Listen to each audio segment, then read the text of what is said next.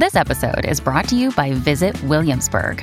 In Williamsburg, Virginia, there's never too much of a good thing. Whether you're a foodie, a golfer, a history buff, a shopaholic, an outdoor enthusiast, or a thrill seeker, you'll find what you came for here and more. So ask yourself, what is it you want? Discover Williamsburg and plan your trip at visitwilliamsburg.com. This episode is brought to you by Saks.com. At Saks.com, it's easy to find your new vibe. Dive into the Western trend with gold cowboy boots from Staud, or go full 90s throwback with platforms from Prada. You can shop for everything on your agenda, whether it's a breezy Zimmermann dress for a garden party or a bright Chloe blazer for brunch. Find inspiration for your new vibe every day at Saks.com. This is First Draft, a dialogue on writing. I'm Mitzi Rapkin. This is a show about craft, the writing life, and the themes that are present in a writer's work. Every interview is a journey. I don't really know where our conversation is going to go, but I do know that it's fascinating every time, and one way or another, we seem to get around to what it means to be human and how, through craft, that idea is articulated on the page. Thank you for joining me on this literary pilgrimage into the mind of one writer at a time. My interview today is with Jeffrey Yang, author of the poetry collection Line and Light. It's not just about trying to write what is there, but trying to take away what isn't there in order to, to, to find what the poem is about, really, that you're trying to write. We'll be back with Jeffrey Yang after these essential words.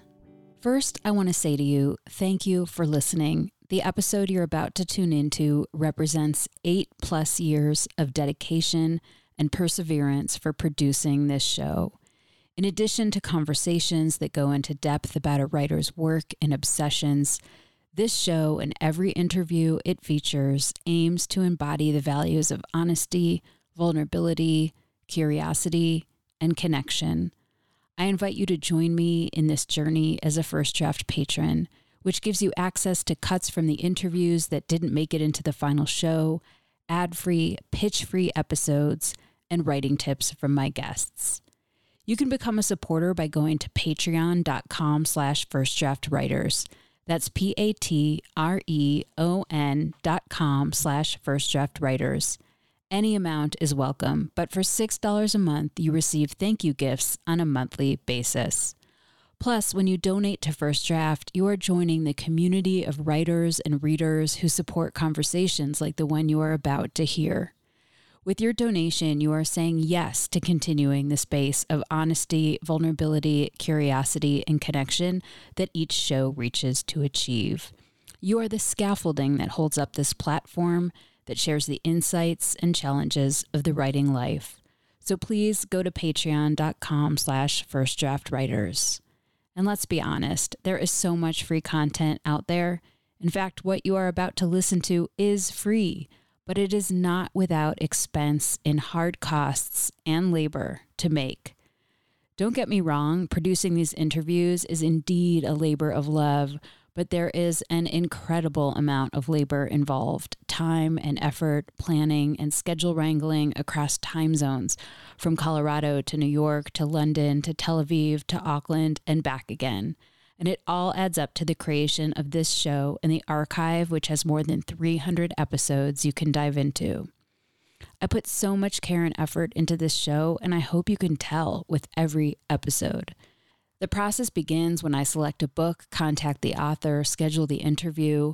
Then I read the book, take notes, conduct research, have the conversation, and edit the show. This takes equipment, organization, more late nights than you can imagine, and a lot of heart and sweat to come to fruition each week. And there is no staff. I am the show from start to finish. I know you may not be in front of a computer right now, so why not write a note on your hand or set the alarm on your phone to remind yourself to donate to First Draft when you get home?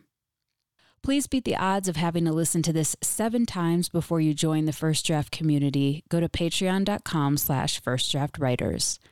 Please stay tuned at the end of this show. I'll offer recommendations on an episode in the archive that is similar to the one you're about to hear.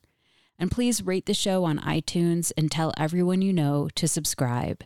And thank you for your support and for being here with me today, right now, in this moment, and on to the show. My guest today is Jeffrey Yang, the author of four poetry collections, including Hey Marfa, winner of the Southwest Book Award, and An Aquarium, winner of the PEN Joyce Osterweil Award. He is the translator of Liu Xiaobo's June 4th Elegies. His new collection is called Line and Light, which track light and energy through art, myth, and history. The poems in the collection ask questions like What vitality binds the universe? or Am I geography? Line and Light begins with one long poem that explores the ancient Malay kingdom of Langkasuka, a legendary nexus of creativity, commerce, and spiritual life that was threatened over time by violence, climate, and environmental degradation. Yang's collection includes many poems inspired by art, memory, and the natural world. We began the discussion with me asking Jeffrey Yang this question Your collection, Line and Light, is you know when you write a lot of poems and then you want to put it in a collection you're you're kind of looking for some organizing themes there's five yeah, sections five. in this book and the first one is a very long poem and I would say just on the very surface, some of the things I noticed that interest you, and then we'll go kind of deeper into into what you sure. actually wrote.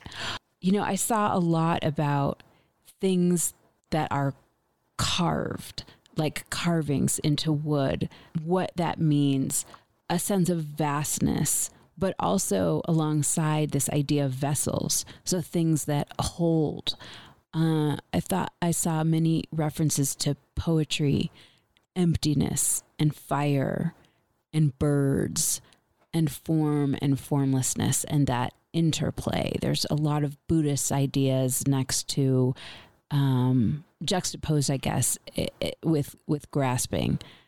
When you hear me say that list, does it mm-hmm. sound like I re- I read the poetry book that you wrote? And what are your comments about that?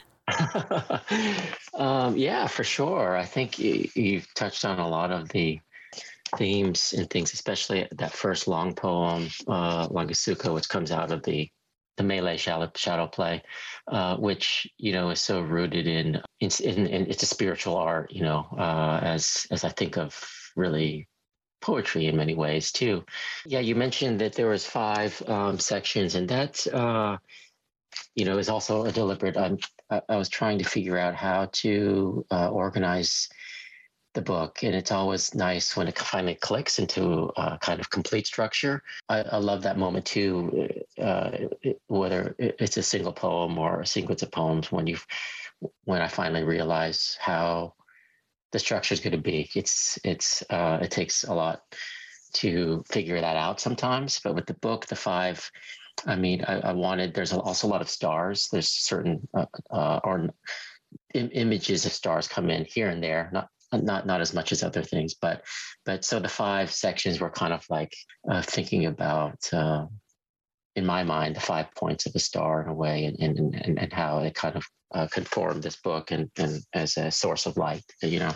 Um, but um, a lot of the themes that you mentioned uh, in your list come out of that first section, but then also relate to the rest of the book too, I think, as, as well, like especially the sequence um, no home, go home, go home, no home. And that that one, if you look at or if readers, you know, look at it, you'll see that there are poems written with this artist, uh, Kazumi Tanaka, and her and the images she made with with tea ink, and a lot of uh, the kind of ideas of form and formlessness and and uh, come into that poem too.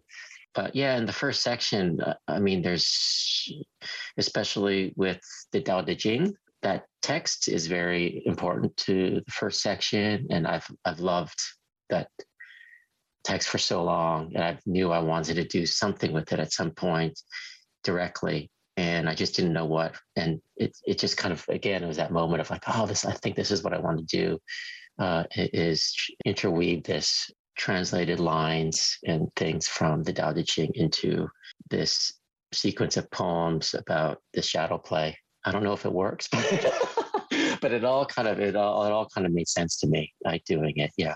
Let's talk about the first poem. It's almost it to me. It's very long. It's it's based on um, this idea that you that you mentioned this ancient Malay kingdom, Langkasuka, and I'm wondering if you could explain a little bit about what it is, and then let's let's talk about the poem. It's it's in segments that are numbered. It's mm-hmm. in some way it's um, it reminded me of a ballad.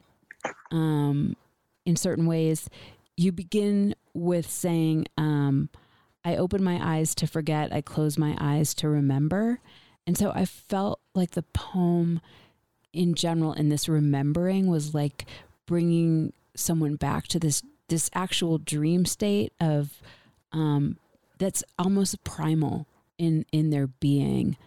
Um, so tell me a little bit about this poem, especially for for listeners who might not have read it yet. Yeah. Um, no, thanks for all those comments. Yeah, it's it's a poem. It, it took a long time to write this poem. I, I started in 2012 um, after a visit, uh, being invited to Kuala Lumpur um, to to do some events there, and I met my hosts Eddin Khoo and Pauline Fan. Um, they run this organization called Pusaka, which is seeking to preserve the traditions of the shadow play there, the wayang kulit. And I'd always known about shadow puppetry through um, the Chinese culture, which you know, uh, uh, just as a child and, and different things. Um, but it was amazing to see how um, vibrant and vital it uh, it was in Malaysia uh, there and what they were doing with it. And so I wasn't sure if I was going to write anything about that, but I just it just kept a lot of things about that trip and thinking about what we were talking about and what we were, and then what I subsequently started to read. Um, so a, a, lot of that comes into the poem. And so, like you said, it's made up of numbered, it's a numbered sequence of 63 sections. And it kind of moves around the idea of this kingdom called Langkasuka, which is thought to have existed at some point, and there's evidence of it existing, and there's textual references to its existence. But because you know a lot of these cultures and civilizations that didn't have, say, a written record or a lot of their architecture or their like you're talking about carvings, their art is made out of these very these materials that that that disintegrate, you know, like wood, you know, or you know, even paper and things. And so how how can a lot of that be preserved? So the evidence that is that you see of this kingdom is through what persists and uh, in the art, in the poetry, in the wood carving, in the shadow play. And so I was struck by that idea of this kingdom and how it continues on to to be to kind of live live on through you know these master engravers through these dalangs which are the the puppet masters and through a long tradition of of art that you know changes over time and so i wanted to see if i could write something i don't know it, it wasn't even that deliberate it was just kind of coming into into this this world and trying to be open to it and seeing what there was. And it, you know, it originally the, the poem was much much sh- uh, shorter. It was much shorter, and it was there was no numbers. It was just separated by little breaks, and then it just kept getting bigger. And and I let it sit for a little bit, you know, and come back to and say, oh, I'm I'm going to separate this into first different sections and then I, th- I thought no it, how about these numbered sections and so it kind of it kind of kept growing until it stopped Well, what about that idea of something primal, of the beginning when you, you know, you open your eyes to forget and you close your eyes to remember? It, it yeah. It, as you enter the poem with those lines, it felt like to me like going back in time to something that is more maybe universal among humans and almost I mean, m- maybe relates in some way to Jung's collective unconscious, but having to do mm-hmm. with our r- shared human experience. Those two lines for me are still a little bit mysterious for me, but I knew they had to open the poem. You know, I agree with what you're saying. Uh, I think if you want to relate it to Jung and, and these kinds of collective images and myths that we have, that we share among cultures and things. I mean, just the very visceral idea of everything that we're seeing right now, day to day, with our eyes open. A lot of it you don't really want to see.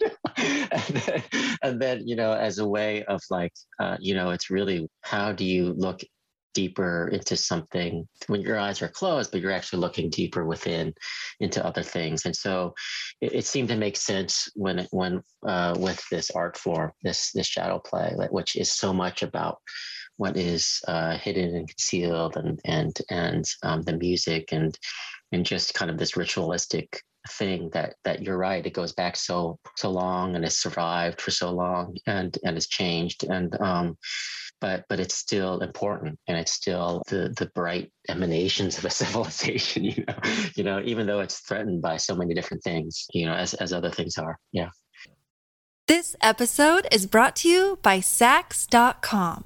At Saks.com, it's easy to find your new vibe. Dive into the Western trend with gold cowboy boots from Staud, or go full 90s throwback with platforms from Prada. You can shop for everything on your agenda whether it's a breezy Zimmermann dress for a garden party or a bright Chloe blazer for brunch, find inspiration for your new vibe every day at Saks.com. When you need mealtime inspiration, it's worth shopping Kroger, where you'll find over 30,000 mouthwatering choices that excite your inner foodie. And no matter what tasty choice you make, you'll enjoy our everyday low prices, plus extra ways to save, like digital coupons worth over $600 each week. You can also save up to $1 off per gallon at the pump with fuel points. More savings and more inspiring flavors make shopping Kroger worth it every time. Kroger, fresh for everyone. Fuel restrictions apply. So, some of the questions that that brought up are really about ourself. Who are we? You have a line in there, Am I sanctuary? Which was one of my favorite lines in, in the whole book. And it reminded me of this movable, malleable self, questioning, unknowing, but curious, amidst feeling maybe undefined, and also one with the surroundings at the same time. So there's so many paradoxes in there when you're investigating who we are as humans.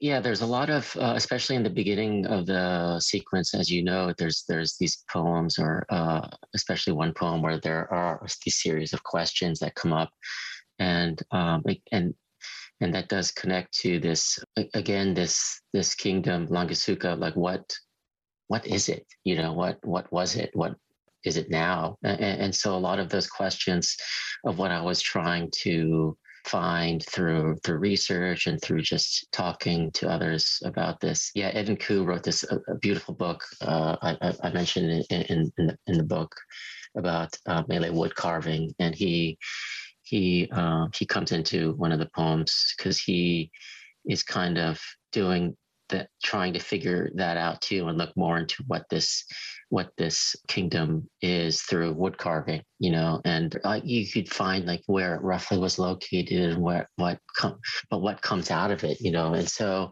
and so a lot of those questions were trying to in the poems what was was trying to to get a bigger a larger sense of that uh, and and it does and i think you know it connects it does connect to so much uh, of for me anyways of of not just this one place that that was, but but uh, with other ideas of how you know we continue to exist, you know, uh, in in ways and what what what is lost, what do we carry on, you know, and what is important to us now and why, you know, these kinds of questions. Is there anything about wood carving that you think is similar or has a similar effect as an artist or someone observing the art?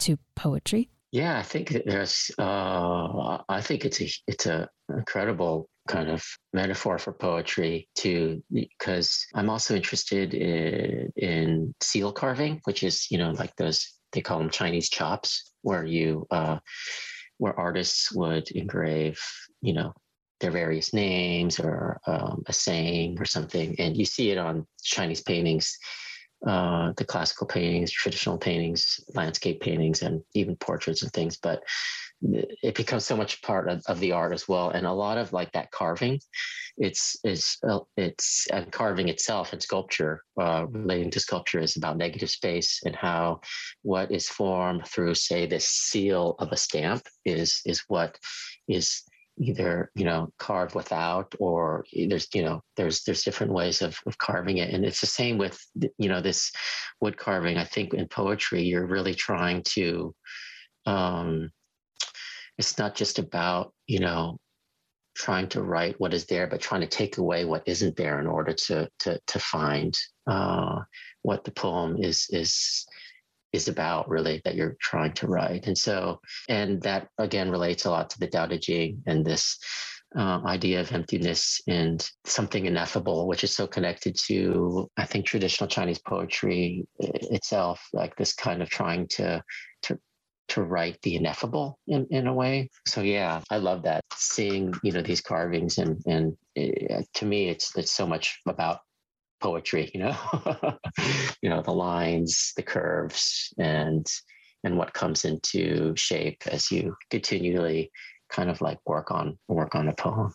It's interesting that you you talk about the negative space because a concept that came up not just in this poem I felt in some ways it was one of the themes throughout the book was this idea of expansion and compression and specifically with the natural world and the natural order of things that nature on its own can eliminate excess and can compensate for deficiency. So nature can find this harmony, it can find this sort of status quo and sense of equilibrium on its own but that we as humans tend to go towards the excess that we we can't find that and that we need nature. We need to live in nature and bring out that nature in us to find that kind of sweet spot where everything is is in balance. Yeah um no i mean eh, all of these things you're saying it's kind of like definitely things i agree with and, and and things that i I think about and have come into this book, the more that I kind of continue on with poetry, you know, as as reading it as an editor, right, and writing it, the more it almost seems like everything poetry and, and art is is is coming out of you know our relationship to nature and what nature you know is and what nature has changed for us over over time and what it means to us. But but um you know there is this kind of like harmony in nature but there's also it's it's more about kind of also about species trying to survive you know like in their particular environments and habitats and that relationship they build with each other it's so complex and it's and it's so interconnected with with everything that like you say like with human involvement in these things it, it's just you know and we're seeing we're seeing this to the extreme today and we're trying to to fix that in, in different ways with climate change and things like that. But I think it's hard to find with with how we're living right now uh, and what you know this just gets into other questions of just how we're um, living as a community and a society and stuff. It's so hard to to um, find that balance, I think. And so at least I try we could try and find it in our art. you know, with uh, with trying to figure out uh, or or feel the way that things can be, like sometimes, you know, uh, and trying to write these things. You seem very influenced by art. And I wanted to ask you about that. One of these sections, your poems are based on some tea leaf paintings that a friend of yours made that you write a poem for each. But first, I want to ask you overall how do visual arts in in specific influence you as as a human and as a writer? They, they seem to move you towards the page. I think it's one other entry point for poetry uh, as a poet in language. Both the visual arts and music have have been a huge influence for me. I mean i, I think for for so many you know writers i think.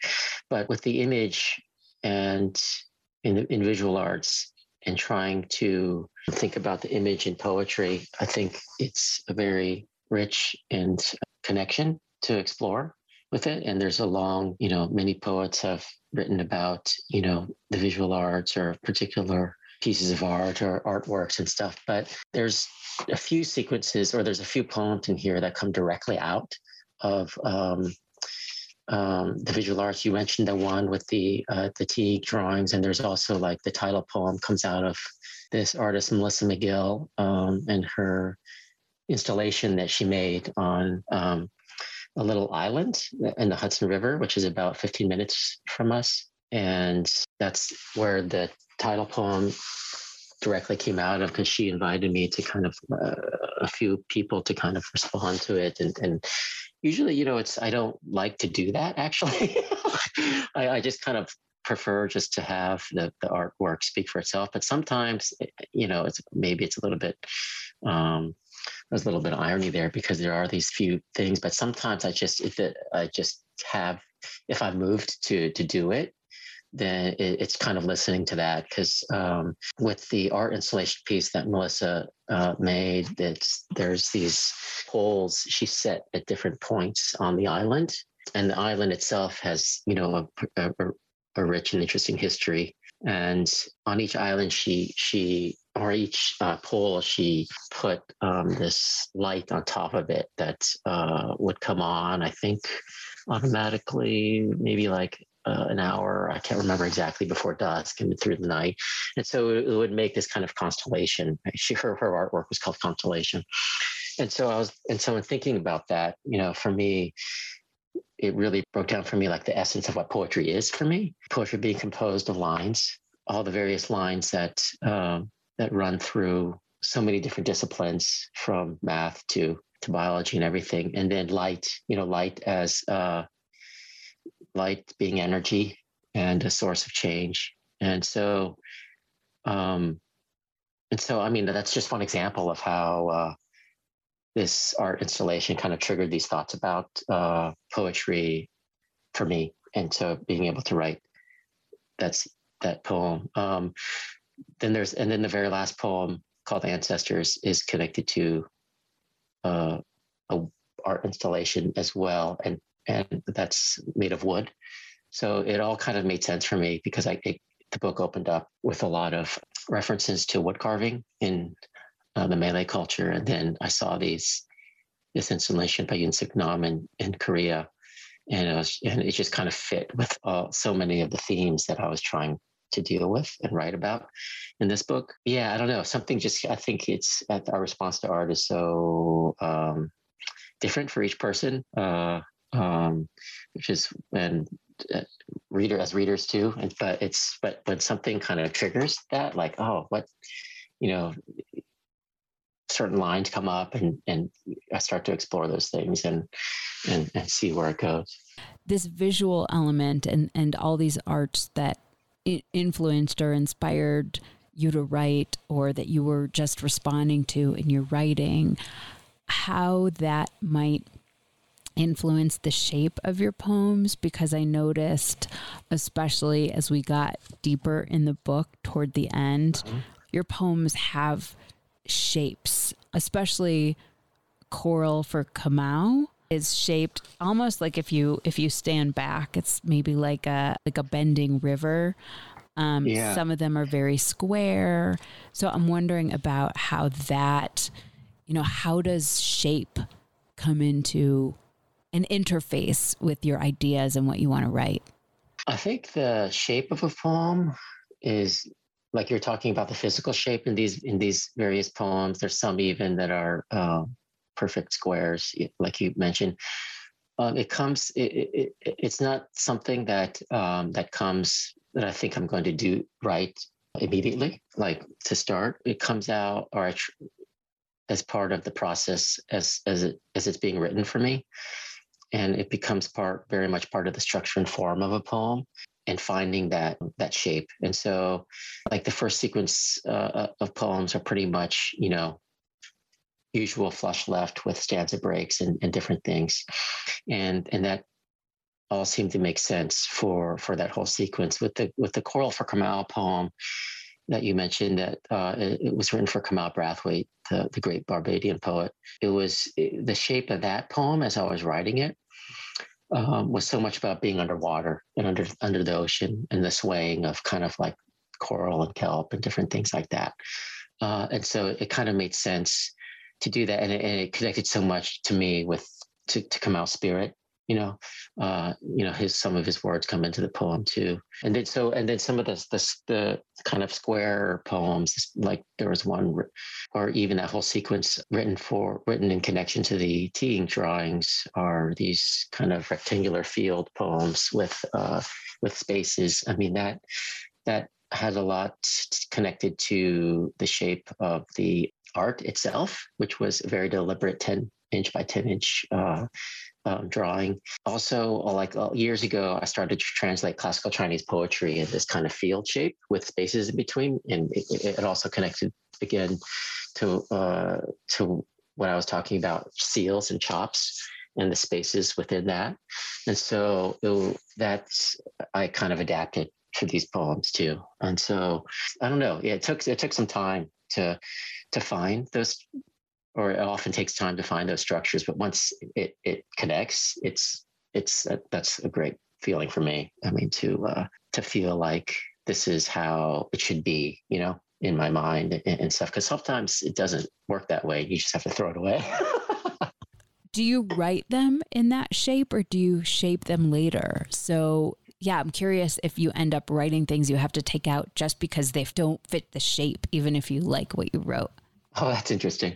Um, it's it's off. It's more like uh, I'm starting to write something, say like uh, um, in that field, rectangular and and shape, and and and it starts out usually as just lines, you know, being entered and stuff, and then slowly as I as I kind of figure out more of if this is going to be one poem or maybe it's going to be you know a sequence of poems or something like that once I hit that structure, I'm writing it in the structure. The fortunate thing about that particular rectangular structure uh, with the tea drawings is that it's actually very, it's a very elastic uh, structure, and so it allows for a lot. So, so later on, even if I thought I was finished with one of those poems, and I and I thought, oh, I actually want to add a little bit more to it, it'll, it'll let me do that. You know, it, I didn't have to destroy everything in order to do that because of the spacing. That always isn't the case. You know, part of, I think, writing can be that idea of non attachment because you have to sometimes throw away things, even you like, if they don't fit into the poem. And that idea of Buddhism is also enmeshed in all of these works.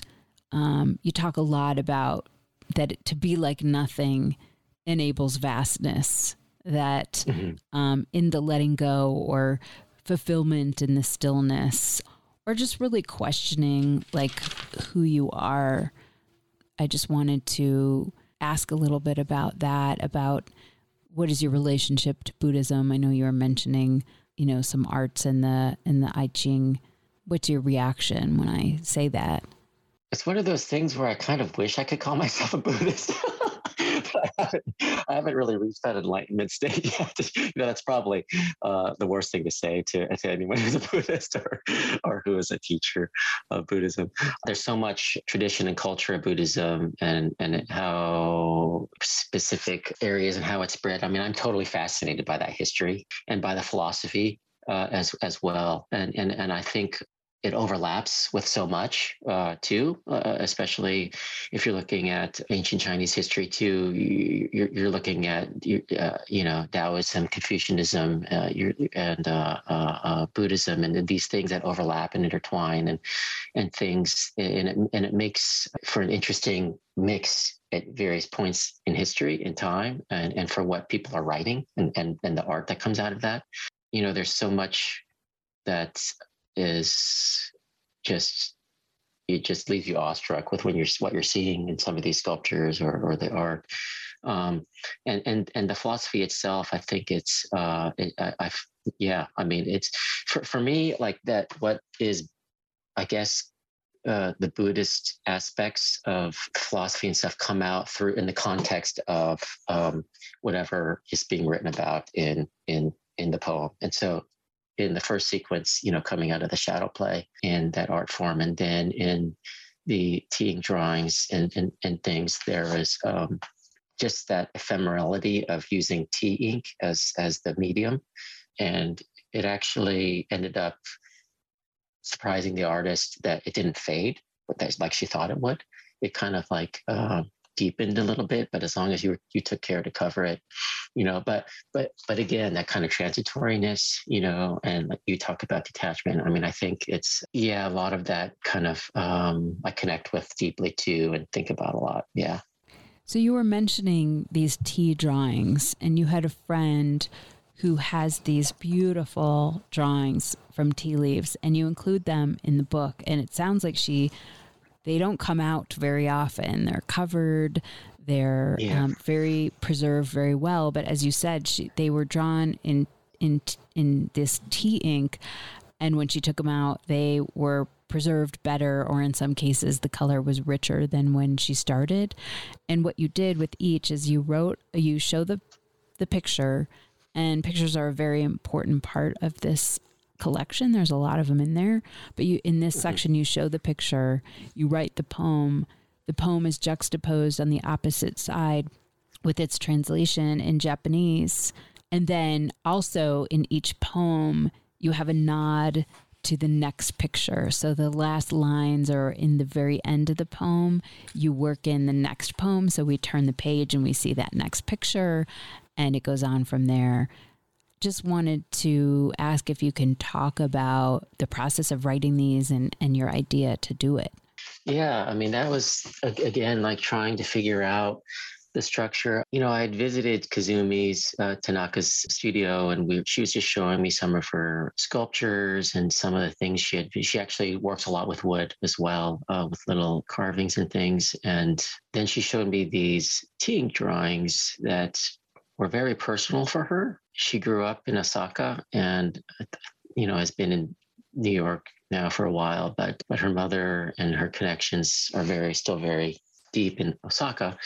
And her mother was ill, and so I I, I, I don't know. I can't. I, am actually not sure if she started to to draw these things because her mother was ill or not at the time, but she definitely was thinking a lot about her childhood and growing up in Osaka. And some of those images are all about that. And so when I saw that, I'm, I was really moved by the whole sequence of images. And I started to think about lines were already kind of coming to me about some of the images. And and then we started to talk more and she and she said she would be happy if I would write something in connection to the images. And so I didn't know that they were all going to do to, to, to be like this again uh, until I started to to actually write some of the poems. And so I, some of them I started to write were, you know, come directly out of each image. And so I was, I was playing around with that. And, and then it, it was great because, um, you know, there's this tradition of album painting uh, in, in a Chinese tradition of album painting that, that I found connected to Kazumi's images. And then this, the tradition of uh, Japanese poetry, Renga, um, where there it's, it's, I'm totally simplifying this, but there's um, uh, it, it's basically you know these connecting images, seasons, flowers, um, rhymes, you know, throughout the poem that connect to things and link up. It's like a linked, and it's a, it's often a, a communally written or can be communally written thing, and and so once I figured out like, oh, I can connect this thing uh, this series of images that was finished um, through language by making it at a of renga. And so, like you said, each poem, the end of it will connect to the next image, and the very last one will go back to the beginning. Um, the Japanese translations came later, uh, and it, it, kind of just um, really completed the cycle of the of the of the whole project for us um, and you know because it's so much of, of, the painting those drawings uh, and the poems are looking for a way home in a way you know and and what that means yeah one of the things you write because you have a note before it and you you're talking about these Chinese albums and you're talking about Shitao's album Returning Home, which you just mentioned. Yes. And uh-huh. one of the things you write in there is that the brushstroke as the origin of all phenomena, which yeah. is like emergence, which made me think that your poetry and this art was merging, that there's so much braiding together of things. And I just thought that was a really beautiful concept about the brushstroke as the origin of all phenomena. Oh, thanks. Yeah, I didn't say that, right? That's that's a quote. yeah. yeah.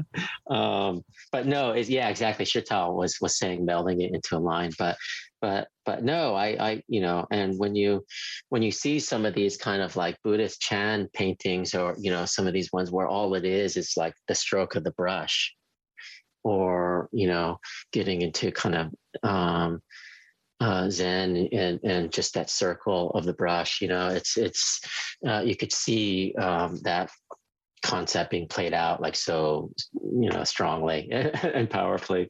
And and um but yeah i think um there there's there's a lot written about that uh, in in chinese painting and stuff just the the, the you know and you, we were talking again about nature and stuff. I mean so much of of of when you're learning uh, Chinese calligraphy or Chinese painting, you, there's all of these comparisons to to nature, you know, to, to these in, in these kinds of you know traditional manuals, you know, what they're seeing or they're seeing like, or or it could even be someone like you know uh, doing a sword dance and they're thinking of oh this is how the brush should be. it's it's kind of great like how how these analogies and, and metaphors come, come come out, you know, and and um, inspire you know the the brushwork.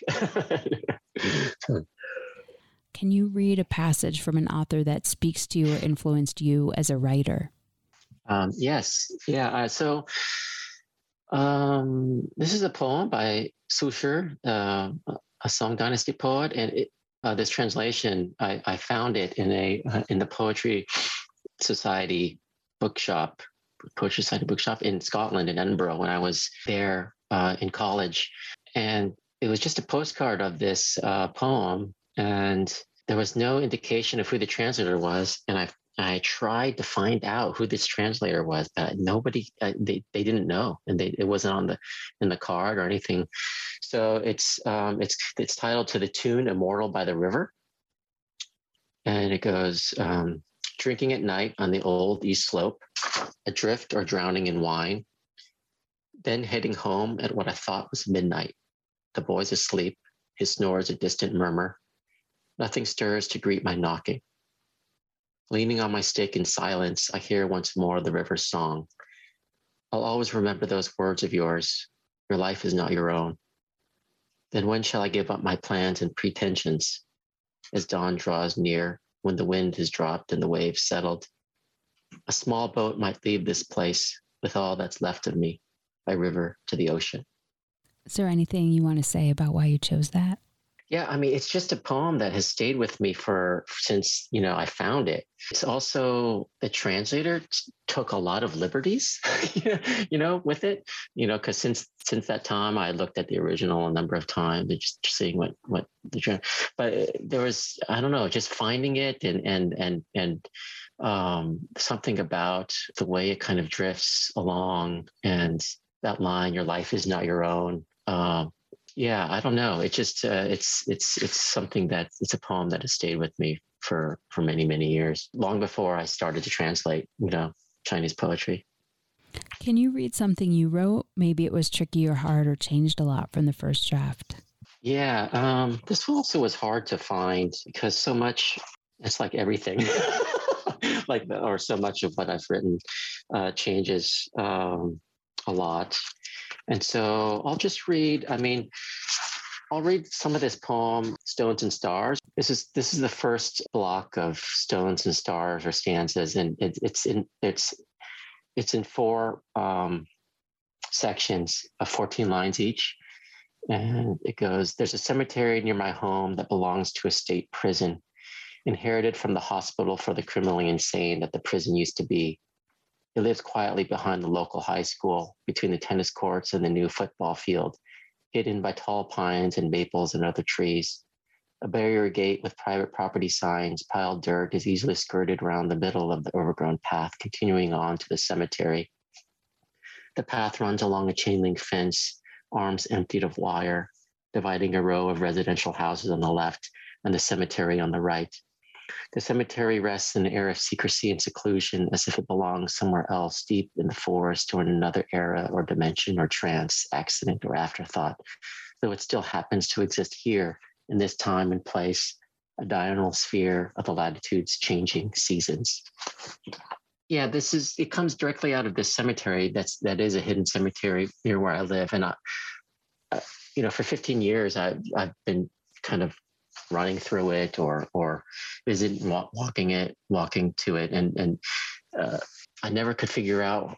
Um, I never knew how to write about it, and um, and it wasn't until like a friend of mine um, was asking I can't remember the project he was doing, but he asked if I would uh, send him something, and it was during COVID. You know, I was taking walks to this place, and and it, it's just started out as like a few long, a little paragraph that I sent to him, and then um, and then it came into these kind of like fourteen line uh, blocks, and so it was it was nice to to uh, again this kind of structure came into being.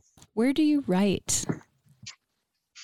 Uh, mostly in my study. Um, uh, I live in Beacon in uh, New York, and uh, we have like a detached shed, uh, and um, that's mostly yeah where I work. what do you do, or where do you go to get away from writing? Um, I like to hike and run and and be outside. Uh, I also you know listen to music and I, I play uh, I play an instrument or two here and there to to get away. Who do you show your work to first to get feedback? Uh, it depends on the poem, but for the most part, it's my editor, uh, Jeff Shotts at Graywolf. How have you dealt with rejection?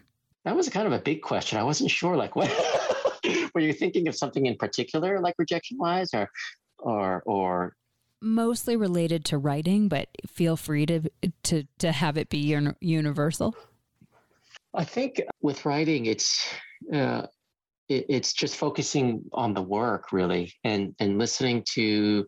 I mean, I think it depends. Sometimes you know when someone writes a rejection or there there is something they say about the work as well, and and I I appreciate those um, things that, that are said as well, but it's mostly just kind of uh, uh, focusing on the work, I think, and and feeling that that it's what you wanted, that what I wanted to kind of accomplish with with a poem or something like that. But it's also knowing, like, if you're talking about like sending things out uh, to magazines and such, I mean, um, I think once you realize that all of these magazines and you know publishers and things. It's not just this uh, huge uh, amorphous institution. It's it's really one or two people who are kind of bound to what whatever kind of vision that, this magazine is trying to do. And so and so oftentimes it's it's it's so you know it's it's you just kind of have to realize that sometimes these things uh, are only being looked at by you know one or two people, and um, and and so if you're kind of focusing on the work and thinking about that, you know, I think that's that's what the important part for me about the writing is. Yeah. And and and and that and part of that is is what i'm you know what i'm reading you know too. What is your favorite word? That's another hard question. I have a lot of favorite words but one of them uh, is this chinese character uh, ling and um, I wrote a poem about it. Um, it's kind of a sad poem, but uh, in my book Vanishing Line, called Elegy for Ling. But this this character Ling, um, which has many meanings, um, um, including like alert, being alert, or um, it also means spirit or soul. someone departed. but the way it's written is the, it's the character. There's three components to it. Uh, there's the character for rain at the top, And then there's these three mouths in the middle that are just squares. And that can be kind of like it's in Chinese that that character is called uh, ko mouth, uh, but it could also be like these little gates or or portals or something. Uh, they look like. And then on the very bottom is this uh, old um, character Wu, which is a reference itself to a lot of things, but uh, to a particular type of shaman uh, in in um, in ancient times. And so it's just such a, a beautiful, beautiful character and word, and it's part of people's names sometimes. And so, anyways, yeah. well, thank you so much for your time and sharing. I'm so appreciative. Oh, thank you. Thanks so much for taking the time too. If you like today's show with Jeffrey Yang, author of the poetry collection Line and Light, check out my interview with Yiyun Li, author of the short story collection Gold Boy, Emerald Girl. We discussed her childhood in China and the role of stories, telling stories in her second language, and transforming her mind from scientific to artistic. Li just won the PEN Malamud Award for short stories. You can find that interview in the entire First Draft archive of more than 350 interviews at firstdraftwriters.com. You can stay tuned to First Draft on social media on Facebook, Twitter, and Instagram. Just look for First Draft ADOW. You can email me at firstdraftwriters at gmail.com anytime. Remember, there are plenty of extras for becoming a member and donating to First Draft, including access to pitch free, ad free content, as well as cuts from the interviews that didn't make it into the final show, writing tips from my guests, books, and more. Join me as I reach for honesty, vulnerability, connection, curiosity, and insights on craft with each episode. I can't tell you enough how much each and every single dollar counts in keeping the show alive. The first tier of support is just $6 a month, so please go to patreon.com slash firstdraftwriters. Coming up in the next few months on First Draft, interviews with Lawrence Jackson, NoViolet Bulawayo, Zeina Hashem Beck, and Lidia Yuknavitch. I want to send out a huge thank you to my patrons for making this interview happen your support makes First Draft a dialogue on writing a reality every week. Please stay healthy and safe. The theme music for First Draft was produced and performed by Murph Mahaffey. I'm your host and producer, Mitzi Rapkin. Thank you for listening.